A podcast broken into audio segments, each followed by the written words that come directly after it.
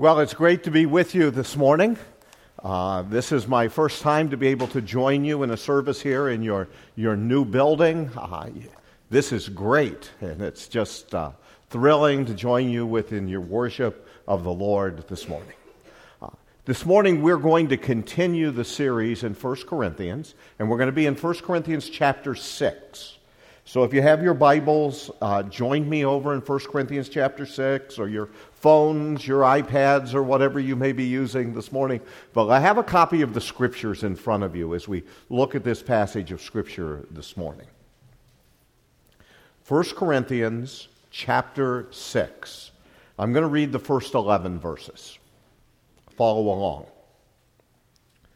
When one of you has a grievance against another, does he dare go to law before the unrighteous instead of the saints? Or do you not know that the saints will judge the world? And if the world is to be judged by you, are you incompetent to try trivial cases? Do you not know that we are to judge angels? How much more then matters pertaining to this life? So if you have such cases, why do you lay them before those who have no standing in the church? I say this to your shame. Can it be that there is no one among you wise enough to settle a dispute between the brothers? But brother goes to law against brother, and that before unbelievers. To have lawsuits at all with one another is already a defeat for you. Why not rather suffer wrong? Why not rather be defrauded? But you yourselves wrong and defraud even your own brothers. Or do you not know that the unrighteous will not inherit the kingdom of God? Do not be deceived. Neither the sexually immoral, nor idolaters, nor adulterers, nor men who practice homosexuality, nor thieves, nor the greedy, nor drunkards, nor revilers, nor swindlers will inherit the kingdom of God. And such were some of you. But you were washed, you were sanctified, you were justified in the name of the Lord Jesus Christ and by the Spirit of our God. May the Lord bless his scripture that's been read to us here this morning. It was the most embarrassing moment of my life. And it came at the hands of someone that I love very dearly, my oldest grandson. He was in that stage. And if you have young children or if you've had young children, you'll relate. It was the potty training stage.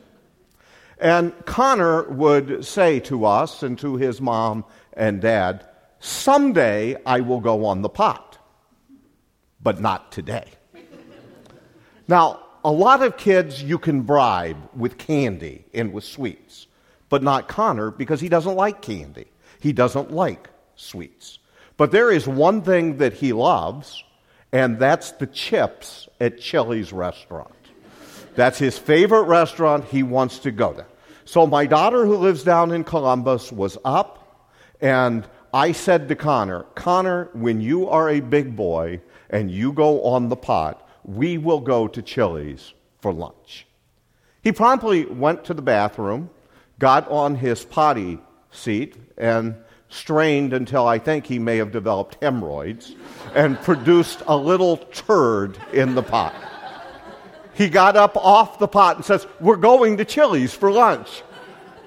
Well, that was not my plans for the day. I was actually home for lunch. My daughter was, was here. And my wife Barb looked at me and said, You promised we're going to Chili's. So we went to Chili's down at Belden Village. Uh, we sat right up there in the front. As you go in the door, off to the right, they have that section right in the very front of Chili's. We had a, a lovely lunch together. At the end of lunch, he needed to go to the bathroom, so I took him to the bathroom. Now, men, you can relate to this. Uh, they don't exactly build urinals for little kids. So he needs to be held up. And so I'm holding him up. And he's getting heavy. So I'm holding him on one leg, I'm holding him on the other leg. We wash our hands, we go back to our seats. I walk through the whole restaurant and I turn the corner and my wife's mouth drops completely open. And she starts laughing uncontrollably.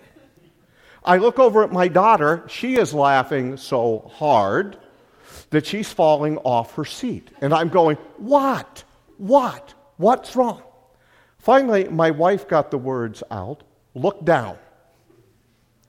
And I looked down, and on both legs of my jeans, from the top down to the knees, I was covered with poop. now, I've just walked through the whole restaurant, totally unaware, not knowing. And now I have to turn around and walk all the way back through the restaurant to clean myself up the best that I am capable of cleaning myself up, and then back out the restaurant with poop stains all over my jeans. We get into the car, and my daughter looks at me and says, Dad, you stink. I said, It's your son's fault. The reality is, spiritually, those who do not know Jesus as Savior are walking around in the world defiled. They're sinners, and they are totally unaware of the fact that they have violated the truth of an Almighty God, that they have no relationship with Him. They are in need of being washed, of being cleansed of their sins. But they're not going to know that until the Spirit of God does a work in their life and makes them aware that they are in need of being washed, in need of being cleansed. This morning, as we look at this passage of Scripture, I want us to look at it through the lens of before Christ and after Christ. Now, we're dealing with the book of 1 Corinthians. This is the messiest church in the New Testament. If there was a problem in the church, it existed in this church in Corinth. Uh, a friend of mine was recently speaking in another church. He was invited to speak at a church over in Indiana, and the name of the church was the First Corinthian Church. So, why would anyone name their church the Corinthian church? You might as well just put up a flashing billboard. We're filled with problems. And even if someone was so short sighted that they named it that, someone should have changed the name later. The First Corinthian church. But this very First Corinthian church had all kinds of issues, all kinds of problems, and you guys have been talking about those problems and will continue to talk about those problems as you work through this book. This morning, we're going to deal with the issue of lawsuits that were taking place and believers suing believers. So, before Christ, we as individuals demand our rights. Look at it in verse 1. When one of you has a grievance against another, does he dare go to law before the unrighteous? So, what were the Corinthians doing? They were suing one another in court. They had a grievance, and they're not acting like believers. They're acting like unbelievers. They're demanding their rights. Now, this runs counter to the way that the Lord Jesus Christ gave us for settling disputes or when someone has sinned against us. In Matthew chapter 18, in verses 15 to 17, Jesus uh, told his disciples how they're to deal when someone wrongs you. If your brother sins against you, go and tell him his fault between you and him alone. If he listens to you, you have gained your brother. But if he does not listen, take one or two others along with you, that every charge may be established by the evidence of two or three witnesses.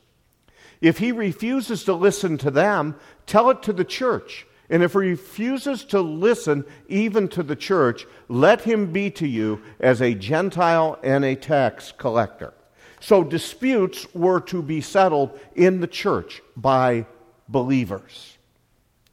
But before Christ, the way that those who do not know Christ behave is we demand our rights.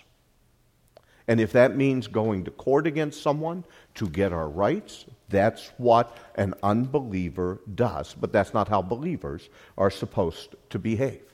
Now, this is not talking about someone who has committed a crime.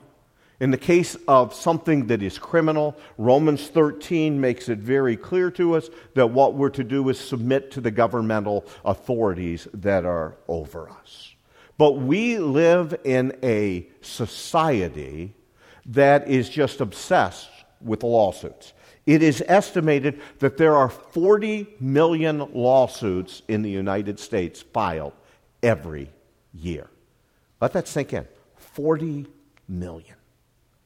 And many of these lawsuits will be about trivial things. And before Christ, we will focus on trivial things. Look at verse 2. Or do you not know that the saints will judge the world? And if the world is to be judged by you, are you incompetent to try trivial cases? Now, the word that's used for trivial is a word that means very small things. See, Paul here is using sarcasm with those in Corinthian. The Corinthians were proud of the fact of their wisdom and how sophisticated they were as Greeks. And Paul is saying there's not even a wise man in the whole church who's able to solve these real little problems you have with one another. But see, in Corinth, historians tell us that everything was very competitive for those who lived in Corinth. And everything was about winning and losing. So we have Christians taking Christians to court over trivial little things. And this soon would be known throughout the whole town of Corinth because they thought a good legal battle was entertaining. So everyone would gather to hear these court cases and to see who could win and who would lose. Before Christ, as unbelievers, we demand our rights, we focus on trivial things and the Apostle Paul, after having dealt with this issue, making application of it, also shows us that before Christ we are unrighteous. In verses 9 through 11, he gives us a list of things that unbelievers practice. Now, please notice we're going to go through this list. This doesn't mean, as Christians, we are immune from sinning in any of these areas. What it means is we do not make this the normal, ordinary way of our life. So let's look at this list that Paul gives us. Now, Paul doesn't mean for this list, to be conclusive. It's not that there's nothing outside of this list, but he is talking about issues that they were wrestling with right there in Corinth. So he's going to talk about what's going on in that church, how their way of life was there. But he says in verse 9, Do you not know that the unrighteous will not inherit the kingdom of God? Paul asks him a question. Aren't you aware of this? Haven't I taught you this? Haven't others taught you this? That to be in the kingdom of God, you have to be righteous, and those who practice unrighteousness are not going to be in God's kingdom. Do not be deceived. Don't let anyone fool you. Don't let anyone pull the wool over your eyes. Be aware of this. Do not be deceived, for neither sexually immoral. Now, the term that's used there for the sexually immoral is a term that refers to all forms of sexual sin. Any type of sexual sin. And as we study the scriptures, the scriptures teach us that any type of sexual activity outside the realm of marriage is a sexual sin. So Paul is saying the unrighteous practice sexual immorality. He says neither the sexual immoral nor idolaters. An idolater is someone that has an idol, something they worship other than God. Uh, in Corinth, they would have individuals that would make little images. There were silversmiths there that would make images that people would worship, or they would use that in their worship of Diana. But for us today, an idol is anything that we put before Christ. Anything. It could be our activities, it can be sports, it can be money. What's the most important thing in your life?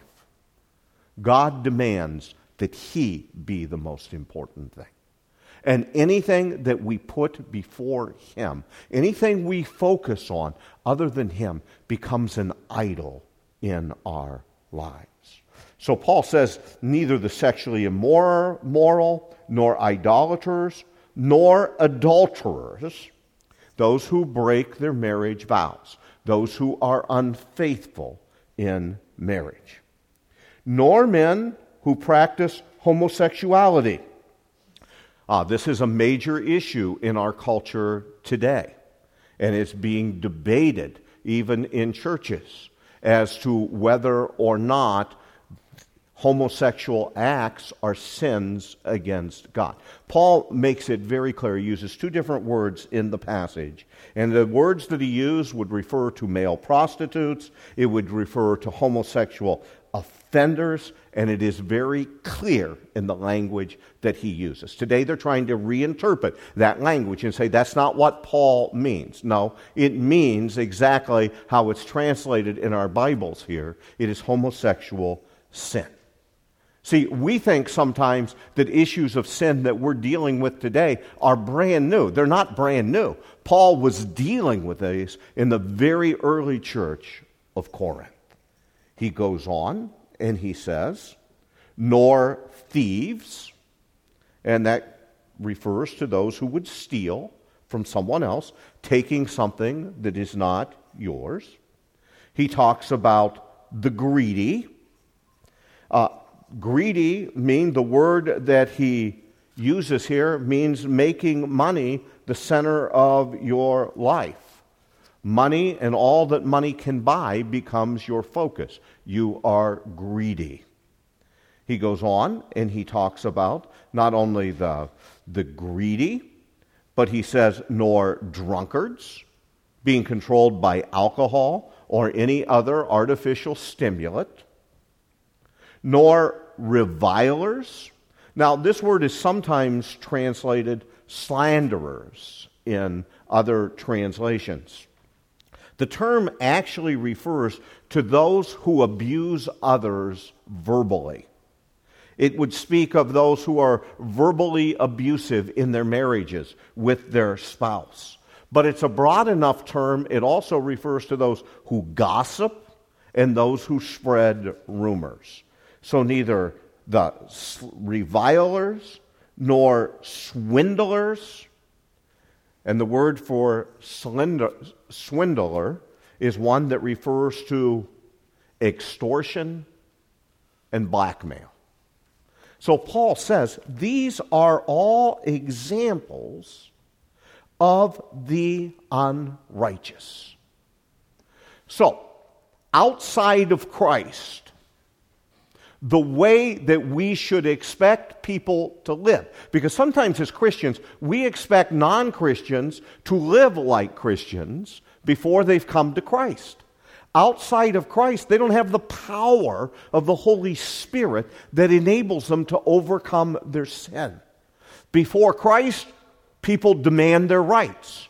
They focus on little trivial things, and they are unrighteous. But something happens to us when we put our faith and trust in the Lord Jesus Christ. After Christ, the first thing that Paul is going to tell us is We were unrighteous. Past tense. We were. Look at that in verse 11. Verse 11, he says, And such were some of you.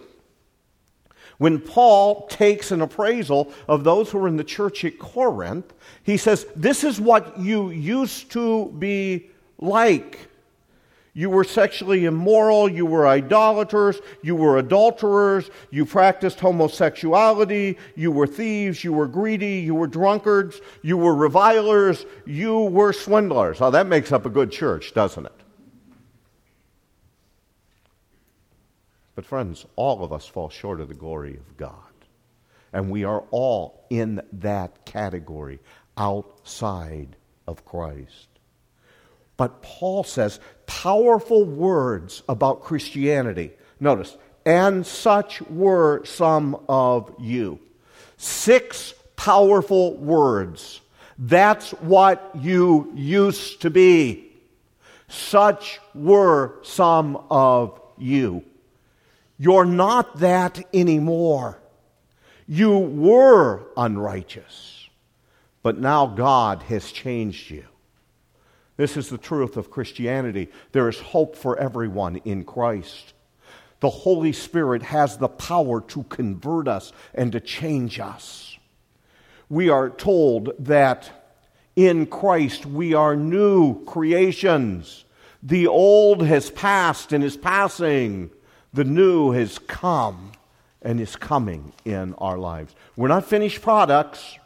This doesn't mean we'll not sin in any of those ways that were talked about, but it does mean it will not be our pattern of everyday life. Why not? Because there are other things that have happened to us. We were unrighteous, but we are washed. Look at that in verse 11.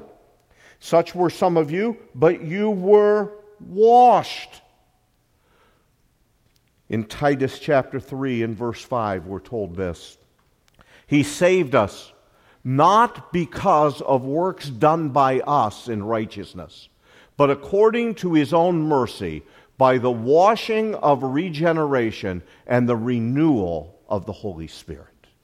And then again, over in Revelation chapter 1, verse 5, we're told this And from Jesus Christ, the faithful witness, the firstborn of the dead, and the ruler of the kings of the earth, to him who loves us and has freed us from our sins by his blood. We are washed. When we come to Jesus Christ as Savior, he changes us by washing us through the blood that He shed on the cross. We were singing about that earlier this morning in the service. We are washed by His blood. We are cleansed, not because of what we've done, but because of what He has done for us. So we're washed. He also tells us then in verse 11 that we're sanctified. Such were some of you, but you were washed, you were sanctified. To sanctify means to set aside, to take something and set it aside. God has set us aside to be holy. He set us aside. 1 Corinthians chapter 1 and verse 2. It says to the church of God that is in Corinth, to those sanctified, to those set apart in Christ Jesus, called to be saints. Now let me stop here just a second. How do you view yourself this morning as a believer? Do you view yourself, what is your identity in Christ. We were singing earlier in the service, I am who you say I am. So, who does God say that we are as believers? He says that we are saints. If you're here this morning, turn to your spouse and tell her she's a saint. Or tell your husband he's a saint.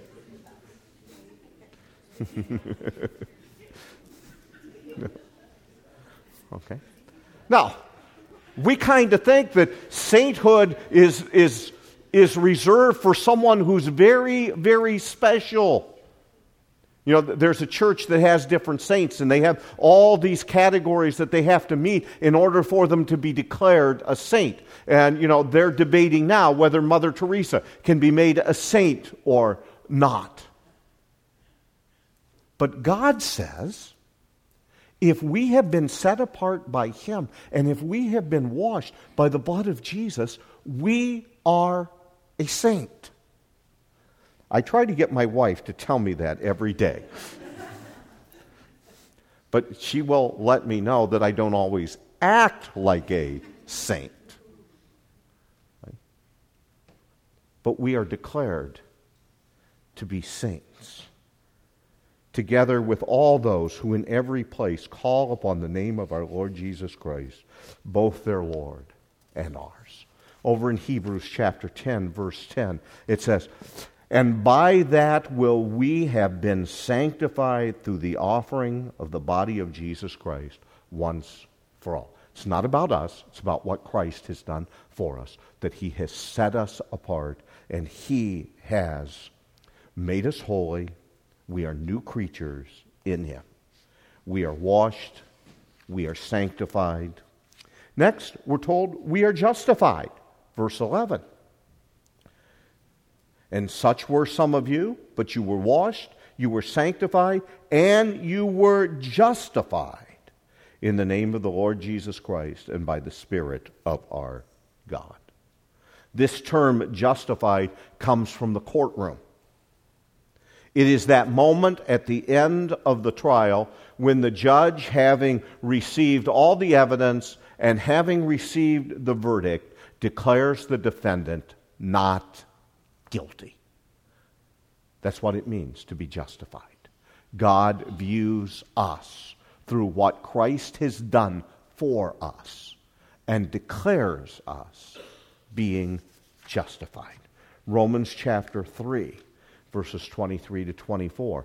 For all have sinned and fall short of the glory of God. And we are justified by his grace as a gift through the redemption that is in Christ Jesus. It is not in and of ourselves, it is of what Christ has done for us. We have been justified. Now, as new creatures in Christ, part of what happens when you accept the Lord Jesus Christ as your Savior, you are baptized by the Spirit, which is an act whereby you are placed within the body of Christ. You're a part of the universal church. We should also then be a part of a local church. If we look back at verse 4, Paul will say to them in verse 4, he says, So if you have such cases, why do you lay them before those who have no standing in the church? Why are you taking your lawsuits outside of the church, the body of believers that are there. So that implies that when you are in Christ, Paul knew who was a part of this church at Corinth. They're a part of the church, so these issues should be settled there. He's not talking about disputes that we have with unbelievers. He's talking here about disputes that we have with other believers. They should be set, settled in the church. So, also after Christ, something else that Paul is going to talk about are things that we are going to do. And one of the things he says that we're going to do, he says, we are going to judge the world. Let that sink in for a moment. In the future, you, as a believer in Christ, are going to rule and reign with Christ, and you will judge the world. Verse 2. Or do you not know that the saints will judge the world? You say, what does that all look like? What does that all mean? Well, I don't have all the answers as to what that looks like and what that means. But over in Revelation 20, in verse 4, there John writes, Then I saw thrones, and seated on them were those to whom the authority to judge was committed. Also, I saw the souls of those who had been beheaded for the testimony of Jesus and for the word of God, and those who had not worshipped the beast or its image and had not received its mark on their foreheads or their hands.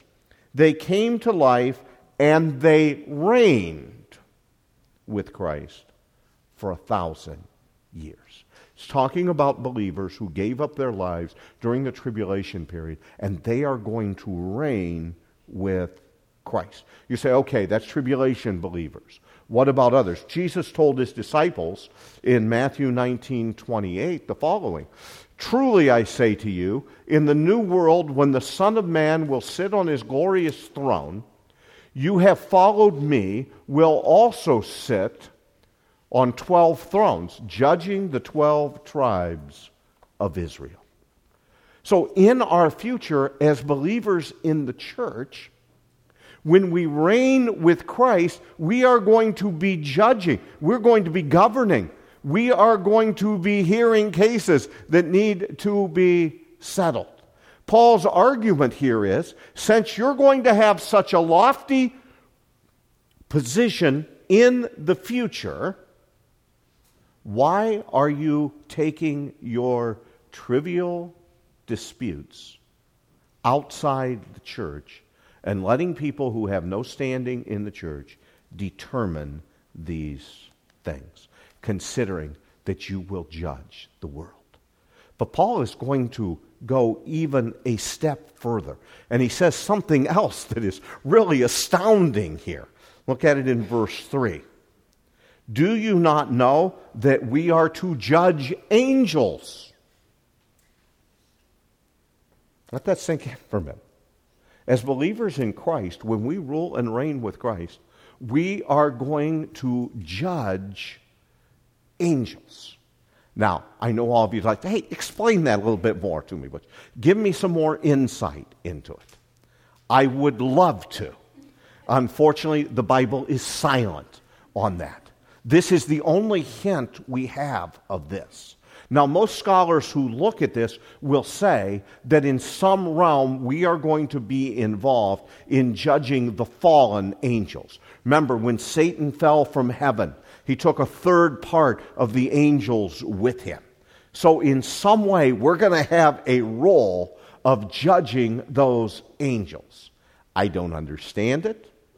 I don't know what all is involved there, but I know it's true because the Apostle Paul, writing the inspired scriptures, tells us that we will have that role of judging angels. But let's get a little bit more practical here with us in our everyday lives. As believers in Christ, we will give up our rights. We'll prefer others above ourselves. We will, in these trivial things, remember the scriptures say, love will cover a multitude of sins. In verse 7, Paul says this To have lawsuits at all with one another is already a defeat for you. Paul says, You're going to court to win. But I'm going to let you know the, when you go to court against a believer, you've already lost. You've lost right then.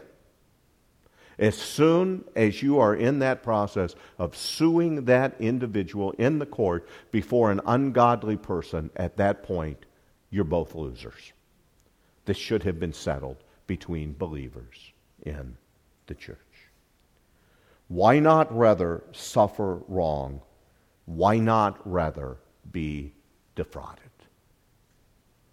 You're letting these little trivial things get in the way of unity within the church. And one thing we know about the church at Corinth, it was divided into all kinds of factions. And here we have brother over brother against brother suing over minute, small things. Paul says, You're both losers already. And then he adds one more thing in verse 8. He says, But you yourselves wrong and defraud even your own brothers. And he's speaking to them as something they shouldn't be doing. After Christ, we will treat each other rightly. That's how we're to behave. We're to treat others. What did Jesus say? Love your neighbor as what?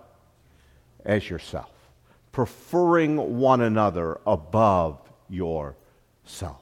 we will treat one another with love. Now, see, that can refer to a lot of different things. But in the case that Paul is using it right here, it's in reference to the lawsuits they were having against one another. Book of 1 Corinthians is a very practical book dealing with people right where they were and issues in the church that continue to be issues today in churches. You may think this is something of the past, but even in these days, we have pastors suing churches, churches suing pastors, believers going to court against unbelievers, believers going to court against believers and violating the clear instructions given to us by Paul.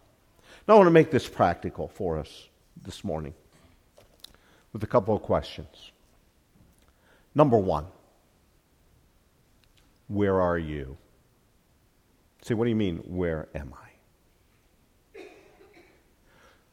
Are you before Christ or after Christ? Pre salvation or after salvation? Have you put your faith and trust in Jesus Christ, the only one that can save you? The only one who can wash you, the only one who can sanctify you and make you holy, the only one who can set you apart, the only one that can give you eternal life, the only one who can turn your life around and take you from being an old creature and make you into a new creation in Christ. Do you know Jesus Christ is your Lord and Savior? Have you put your faith and trust in Him? He is the only way to heaven. He said very clearly, I am the way, the truth, and the life. No one comes to the Father but by me. So if you put your faith and trust in Jesus as your Lord and Savior. And then for those of us who have put our faith and trust in Jesus as our Lord and Savior, how are we living out our lives? As we went through that list of the way those outside of Christ live, did you recognize any patterns in your own life? Did you recognize any things that you are struggling with? If so, would you confess them before the Lord this morning? Would you pray to God this morning and ask Him to forgive you and put you back into right relationship with Him? Will you be willing to let the Spirit of God convict you this morning and follow that conviction that you might live in a manner that will bring glory to the Lord Jesus Christ? Because that's what He wants for all of us. And that is why Paul is so rough with the believers there in Corinth. They're professing one thing, but they're behaving another way. And their behavior needs to line up with their profession. And that's true for you, and that's true for me this morning. None of us are perfect.